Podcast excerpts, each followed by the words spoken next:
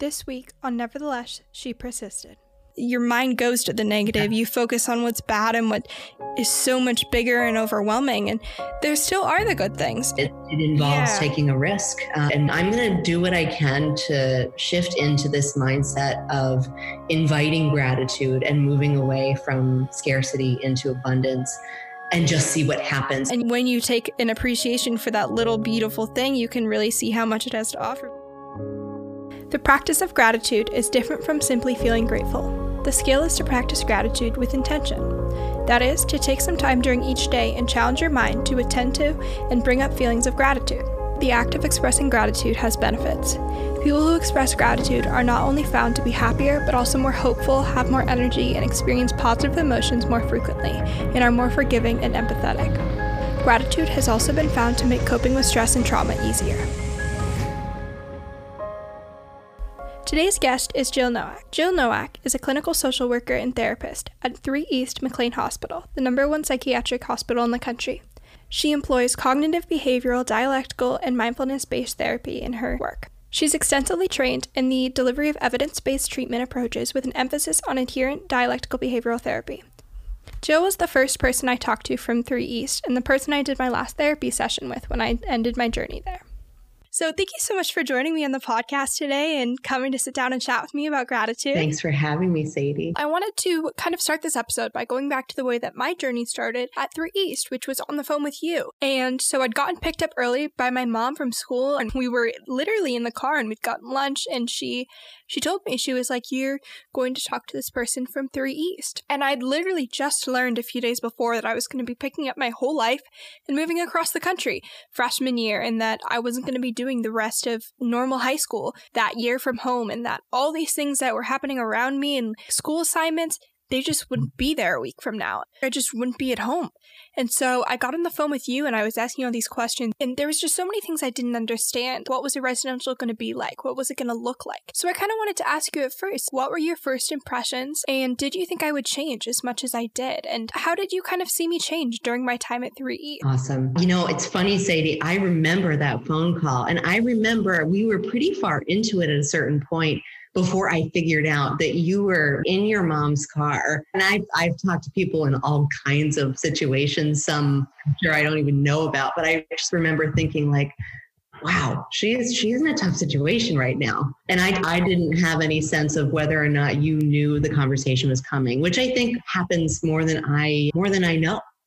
I think one of the best things about this work in general, and I think something that 3 East does really well is that we we get really excited and inspired when we're proven wrong you know and and the story continues. And so i think we try to be careful not to tell the story before it's happened and to give a person the opportunity to pave their way and and show us uh, how they want to integrate dbt or the relationships that you might form there or anything into your experience. And like anything in life you take what works for you and and you might set the the rest aside you know i remember feeling that you were in a lot of pain I remember knowing that with a lot of certainty. And I, I, think if I look back, that might be the one thing that I felt really certain about was that you were in a lot of pain. The other thing might be that it sounded like when, you know, what I had learned about you thus far, right, from talking to your parents and maybe a provider. Uh, was that you had a lot of doubt about uh, treatment in general, maybe being effective or helpful. So I just remember being really compelled by you. I think I will always remember your admission interview. That was an interesting ad- day. Again, I had so much doubt. And I was in there, and you guys were like, Why are you here? And I was like, Well, I have to be. Um, it's the only option. My parents said I have to be here. My therapist says I have to be here. So I'm just here. And the other thing that stuck out from that was you guys were like, Do you want your parents here? And I was like, Well, no. They can leave. And they just had flown across the country for me in the hope of getting me treatment and getting me help. And I just kicked him out. I remember also thinking, gosh, you know, if we hadn't had the opportunity to see how you would respond to some of those questions, we might have really risked just letting you go through the motions because I think you had been pretty good at doing that. Yeah, so that's something I realize now, like that that's why those 2 3 years of therapy weren't working because I it was just part of it was I was putting fire out after fire of crisis after crisis and all these emotions. And then when I was doing DBT education and doing like learning these skills and trying to understand how to cope, I was just going through the motions because I had to be there and I was told that it was going to be helpful. And I didn't believe it would be helpful. I didn't choose to do it for me and I was just again going through the motions. And I think we probably might have seen you do that for for some portion of, of your time with us and I just think it makes a ton of sense given what your path had been up until you arrived. So, gosh, yeah, I I I am blown away by what you've been able to do in in the story that's followed. And I think you know I, it was funny. I, I thumbed through the episodes and I was you know trying to pick out you know which ones are going to give me a really good sense of of what Sadie's been up to. So I listened to the one with you talking with your therapist at therapeutic boarding school and I listened to the one you where you spoke with your dad. And and I think that the most compelling thing there was your voice. And it's compelling to me now. Like it, it's just I, I think you have found it. And I'm not saying you found it at 3 East, but I'm so hoping that we helped you discern how much power you have in your ability to articulate and then share with others. Big time. Yeah. I mean, without those 14 weeks, I don't see how my treatment would have gone in a successful way without that pivotal moment of choosing to work on myself. I think I would have gone through the motions for that year and a half and I remember like when I left the intensive side, yeah. my little thing that I'd learned at 3 East was that people don't understand what's going on for me unless I tell them. And that was something that I hadn't put together before. Like I just hadn't realized that I have to tell people when I'm sad or that I don't feel good yeah. about something or my story. And so that was something that I'd never realized before at that point. And I was like, I guess they'll they'll see the signs. I'm I'm telling them something and that that was so not the case. Like no one was aware of these quote unquote signs I was giving. And so learning how to speak about it and that I need to tell people and using that voice. I think that's also a big part of the podcast because without having that realization, I'd be sitting here and being like, oh, I had a rough time and expecting people to know what that depression felt like, what that anxiety felt like, what my journey of treatment was like. So I agree, it was a huge, huge part of my treatment and my time at 3 East. The next uh-huh. question I wanted to ask you is what inspired you to go into treating adolescents that are struggling with their mental health? Oh gosh, if you ask me this on any given day, the answer might change. I I, I think that I went through my own adolescence with the kind of turbulence that that one might expect. And I don't think that I ever really had a sense of who I was and you know obviously we are all all we're doing is growing and and we're becoming who we are becoming who we're becoming. And i i think you know in some respects like the, the kindest thing that we can always do as we age as we progress as life you know reveals to you who you are is to nurture um, the younger parts of yourself that were working with the information they had at the time. And so that's been i think a lifelong practice for me. Well in my in my growing years i would say i've made an effort to go back and examine that and and still try to love her anyways you know?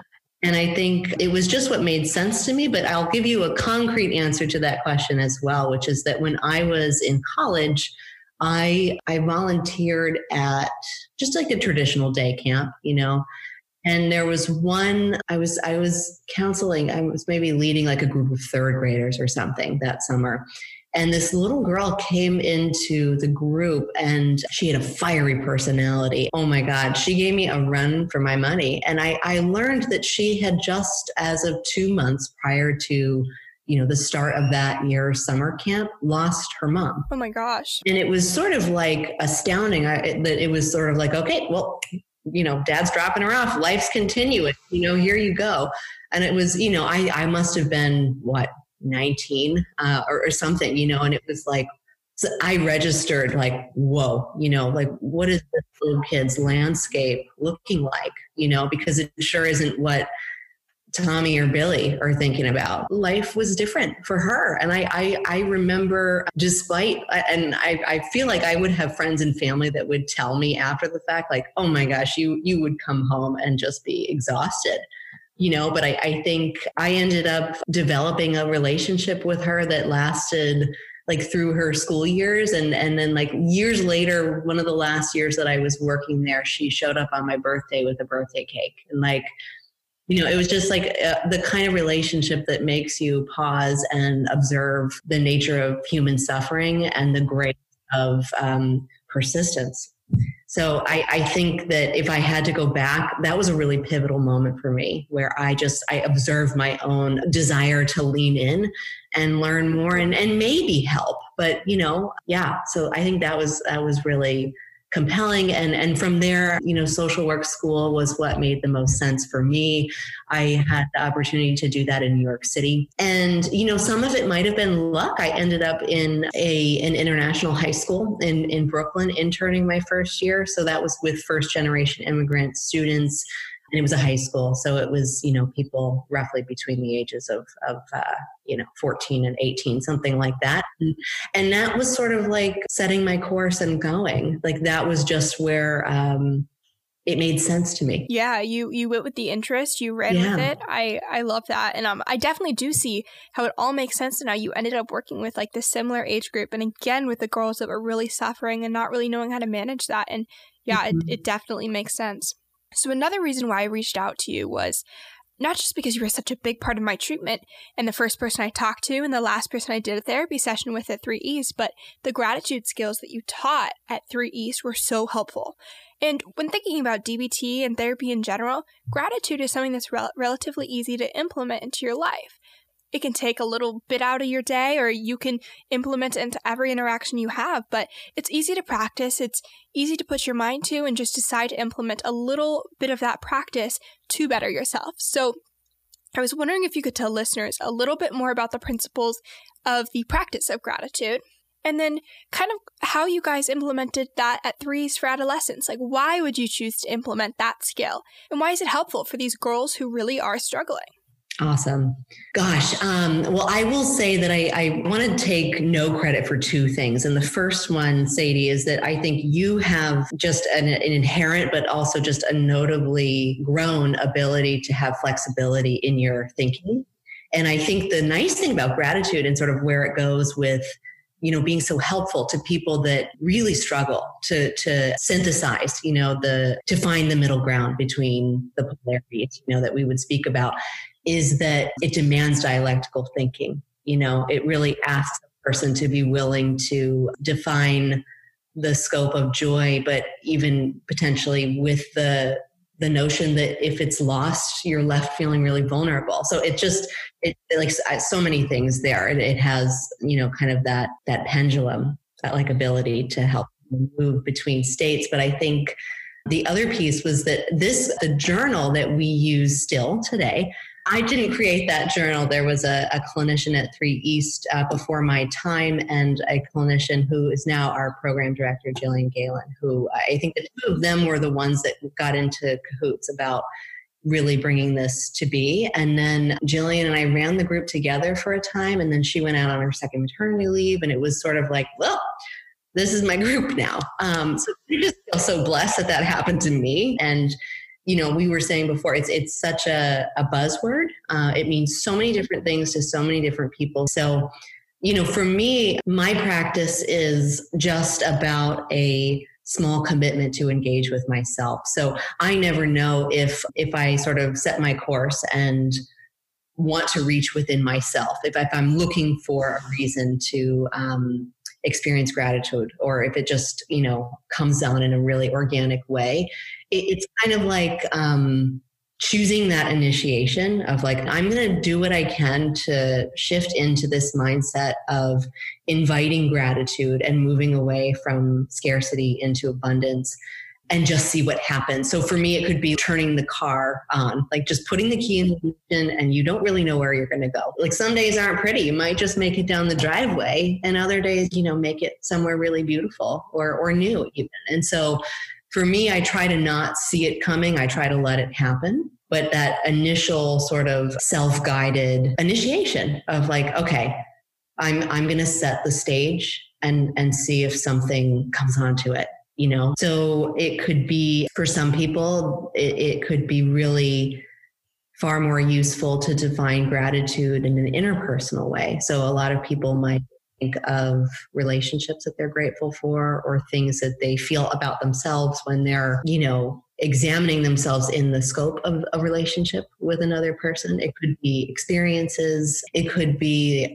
you know i i really try to tune into it when i make my coffee in the morning you know and that sounds pretty simplistic but it's a way to really hone your mindfulness skills. Also it asks you to be present in a way that like if you're feeling a certain way or many different kinds of ways and it's painful to just be asking you to just be more is hard painful. And so i think that's I, I, would say one of the things that it seems like comes up really consistently is you know an avoidance to wanting to be in the here and now for so many good reasons. People that come to three east have all kinds of very good reasons why why they don't want to be there. And the other thing is like that little trap door opens that's sort of like if i acknowledge that this is something that i treasure where am I going to be if and when it gets taken away from me? And then the sort of ability to lapse into a lot of self criticism and um, self invalidation around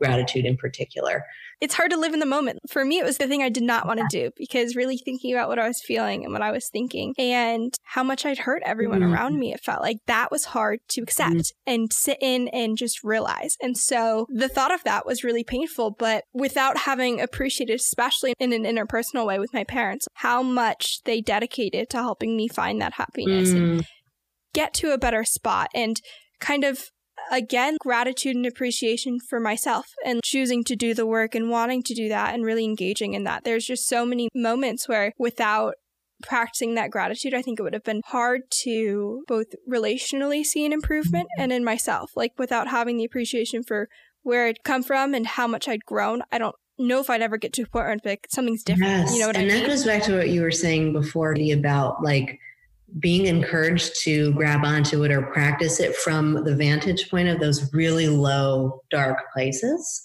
And I think the hmm. thing that we, it, it, seems like we can all agree on in lots of different respects is that when a person is in a place of darkness, the landscape there becomes familiar, you know, and it becomes harder and harder and harder yeah. to to breach that. And mm-hmm. gratitude is so it, it's such a life affirming word and principle and uh, practice. I think for many, you can lapse really quickly into feeling invalidated if you're in this place where you're being asked to do something that is so life affirming. It, it can be that's a tough one, you know?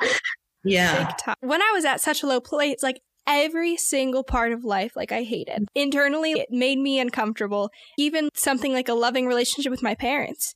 I was so guilty for pushing them away and hurting them with how I had responded to feeling depressed and anxious, that it was the thought of feeling that love would mean that I'd have to accept that I'd hurt them. And so every single thing, even things that should be positive, were negative. And so the idea of, again, of doing something that's so life affirming and being appreciative for mm-hmm. life, which for me meant that pain and that suffering. And it was like, but why? Why would I want to? I'm struggling so much. Why would I want to be thankful for that? And you're taken out of that safety blanket of that depression, yes. which everyone's like, why would you want to stay depressed? Like, I feel like that is the question of people who haven't understood like depression really and anxiety. Why wouldn't you want to change? Why wouldn't you choose to work on yourself? And if all you've ever known is this depression, yeah.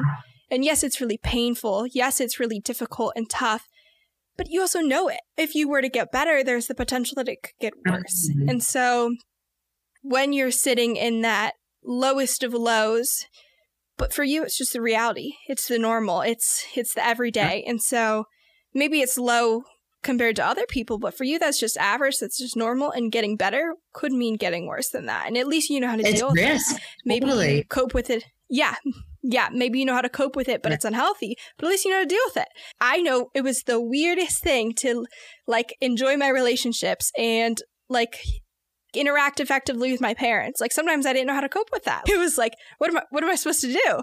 And so you have to completely step out of that comfort and safety blanket that you know and it's almost just as scary as when you start going down that path and you start to feel depressed and you don't know what's going on. It's the same thing when you're mm. coming out of it because it literally is a new environment and a new world that's just so yeah. unfamiliar. No, I, I think um, joy is so unfamiliar for people who have been looking mm-hmm. at life through the lens of a person that is really stuck in that place. And and sometimes it's hard to know when you're mm-hmm. stuck versus when you're unwilling to leave.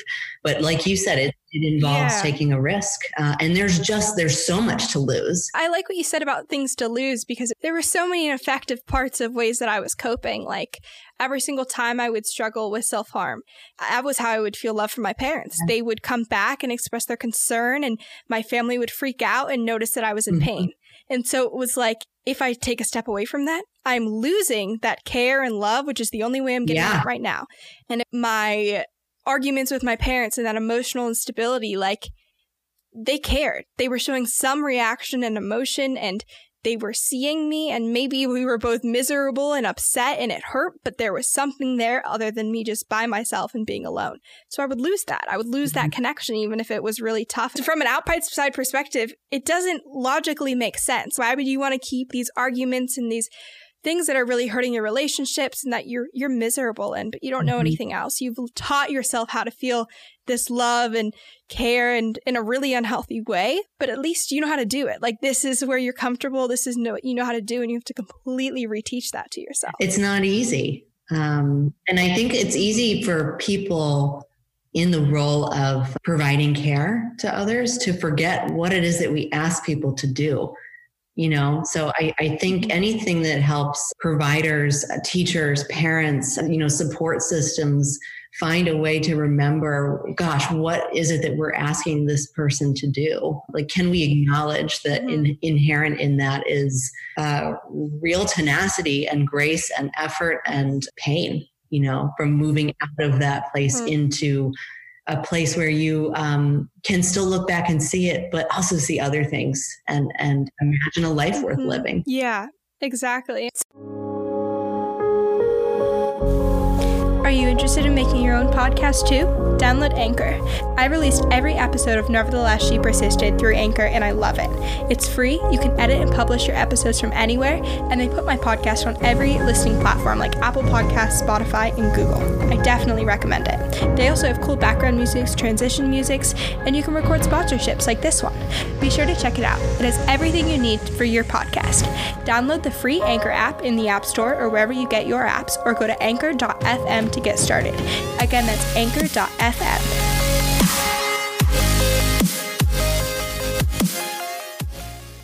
So, the next question I had for you was kind of related to coronavirus and what we're going through right now. It's it's a really tough time. A lot of people aren't at work or even if they are at work, they're doing it from home. People are struggling emotionally, they're struggling mm-hmm. economically. Mm-hmm. It seems like there's a lot going on not to appreciate or to feel a lot of hatred and resentment about. How can you practice gratitude during this time and how does that help? Gosh, I think in in that natural organic way that that gratitude, you know, can sometimes promote a person's ability to like start kind of thinking about what your values are. Like what are the things that you treasure or like what are you grateful for? What do you find uh, joy in? What do you appreciate? What do you want more of you know, this is an opportunity, I think, to start to see that with more clarity. And I, I, do think it's many people have, I would imagine, even in the throes of financial hardship, you know, a deep loneliness or a, a grief that life will not most likely mm-hmm. be the same afterwards in, in mm-hmm. many respects for many people. I can imagine that many people also still have the ability to stand back and if they don't, I really hope that something can give them that, even if it's granular. That would be mm-hmm. my my major hope, I think, for the world right now is that you have an opportunity to to look at your life you know and, and some yeah. people might not like what they see but they will have been given an opportunity and in a way that nobody could have mm-hmm. seen coming you know like on yeah. scale to yes. the, the level of interruption and disruption and change and like yeah just that mm-hmm. this is waged i think across the earth and every person on it every single one of us has been given an opportunity to to just be able to see something and that seeing might happen 20 years from now if you're if you're somebody that mm-hmm. may be on the younger side going through this right now And if you are at a point in your life where, like, developmentally, you're already really like kind of integrating and making sense, making meaning, this might like slide right in for you and be um, yeah profound. But no, I mean, I think like many of us too, I I certainly find myself wondering about people who have lost everything that can't see a way forward yeah. and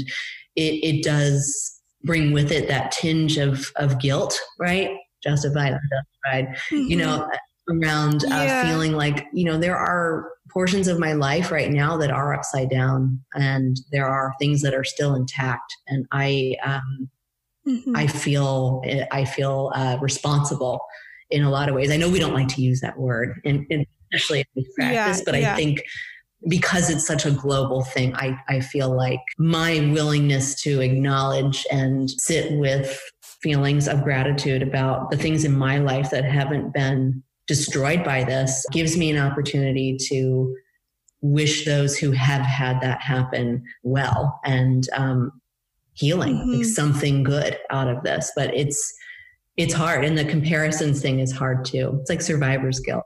Um, yes, exactly. And I, I really like what you said about grief because, like, when you think about that concept, it's like an emotion you're feeling in response to a loss. And if you like break it down, that loss is something that you you enjoyed, you brought you joy, and that you you're missing, and which in itself you like felt gratitude towards, you were grateful for, and so it kind of begs the question like what are you missing right now what do you feel that emotion of grief or loss yes. towards and practice some gratitude towards that. Be grateful for those school days or those friends or the trip you went on last summer or family reunions, whatever it is that you're feeling that grief towards that now you don't have the option to do.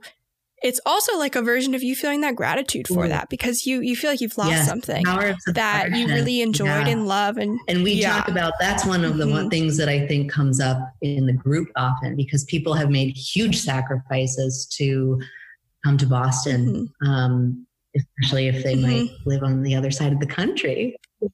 Yeah, big deal.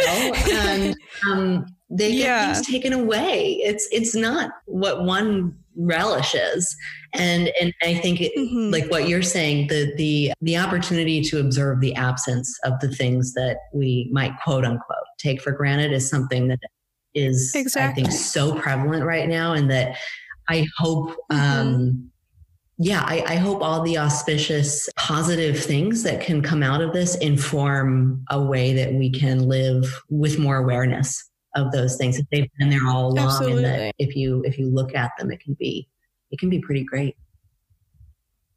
Yeah, and I think something that I've like grown to learn is that the for me at least, the negative emotions and feelings are so much mm-hmm. stronger. Yes. Like it's so much easier to, easier to notice when you're sad or when you're angry. And so these moments where you're feeling joy or you're feeling love, it's hard to notice that. Like you really have to be aware and living in the moment to be like, this is when I'm feeling that really positive mm-hmm. emotion. Yes. I love this thing. I have a lot of joy from this relationship, whatever it is. And so when you're kind of like gifted that feeling of grief or loss and as, as horrible as it is to feel, as miserable of an experience as it is, you're you're being given a sign that you're missing something that you yes. want.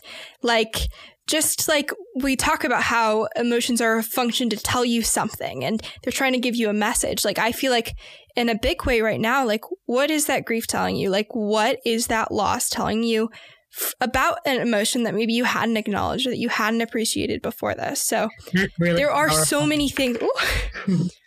yeah, there's so many things that we've lost or that we are missing and that seem upside down. But what can we do with this big giant message that our like brains and that our emotions yeah. are trying to tell us? Like what have we lost that appreciation totally, for? Totally. And I think there's something else mm-hmm. to be mm-hmm. said about that too. It's like even out of the context of the global pandemic like we are um, wired uh, for negativity bias you know i was i think in mm-hmm. metaphors a lot and i was thinking mm-hmm. about when you emailed me like gosh what would a metaphor be for negativity bias and gratitude or joy and you know when i was a mm-hmm. kid um, growing up my parents had uh, this this driveway that our, our, family's house. We had a driveway that had uh, like some kind of very large tree next to it. It used to drop these like little balls that have spikes on them. That is the only You can describe yeah. one of those things. And if you step on it, yeah. Are they the ones that like stick to the clothing yeah. or the ones that are just like dry? Um, yeah. Yeah. When they dry up, they're like really kind of dangerous, you know? And yeah, yeah, I know exactly what you're talking I about. I feel like when we have a negative experience, when we perceive judgment, when we perceive doubt, or we generate our own versions of those things, you know, what ends up, mm-hmm. it, it, has that kind of an effect. It's like a little spiky, multi surfaced thing that you can look at that visually is interesting and compelling to the mind. Whereas mm-hmm. gratitude, um, might be like a stone that's really smooth, you know, or like something that's just mm-hmm. like placid when you're not trying to force mm-hmm. it to be something that's really grand, you know. And yeah. the mind is structurally more interested in in something that um, gives it a little more to work with. And I think that's another really powerful piece to gratitude is like it doesn't take much. And if you if you stand mm-hmm. back and let it be, that's when it does something usually, at least for me. At least yeah. Me. Yeah. I'm like picturing all these like spike balls from the tree like raining down and then like one little green leaf that's just like coming down. And why would your attention be like drawn to that little thing? Like there's no reason for your mind to be more interested in that. And yet when you take an appreciation for that little beautiful thing, you can really see how much it has to offer. But it's overwhelmed by these negative emotions and feelings and it's hard to see in the big picture totally. of things.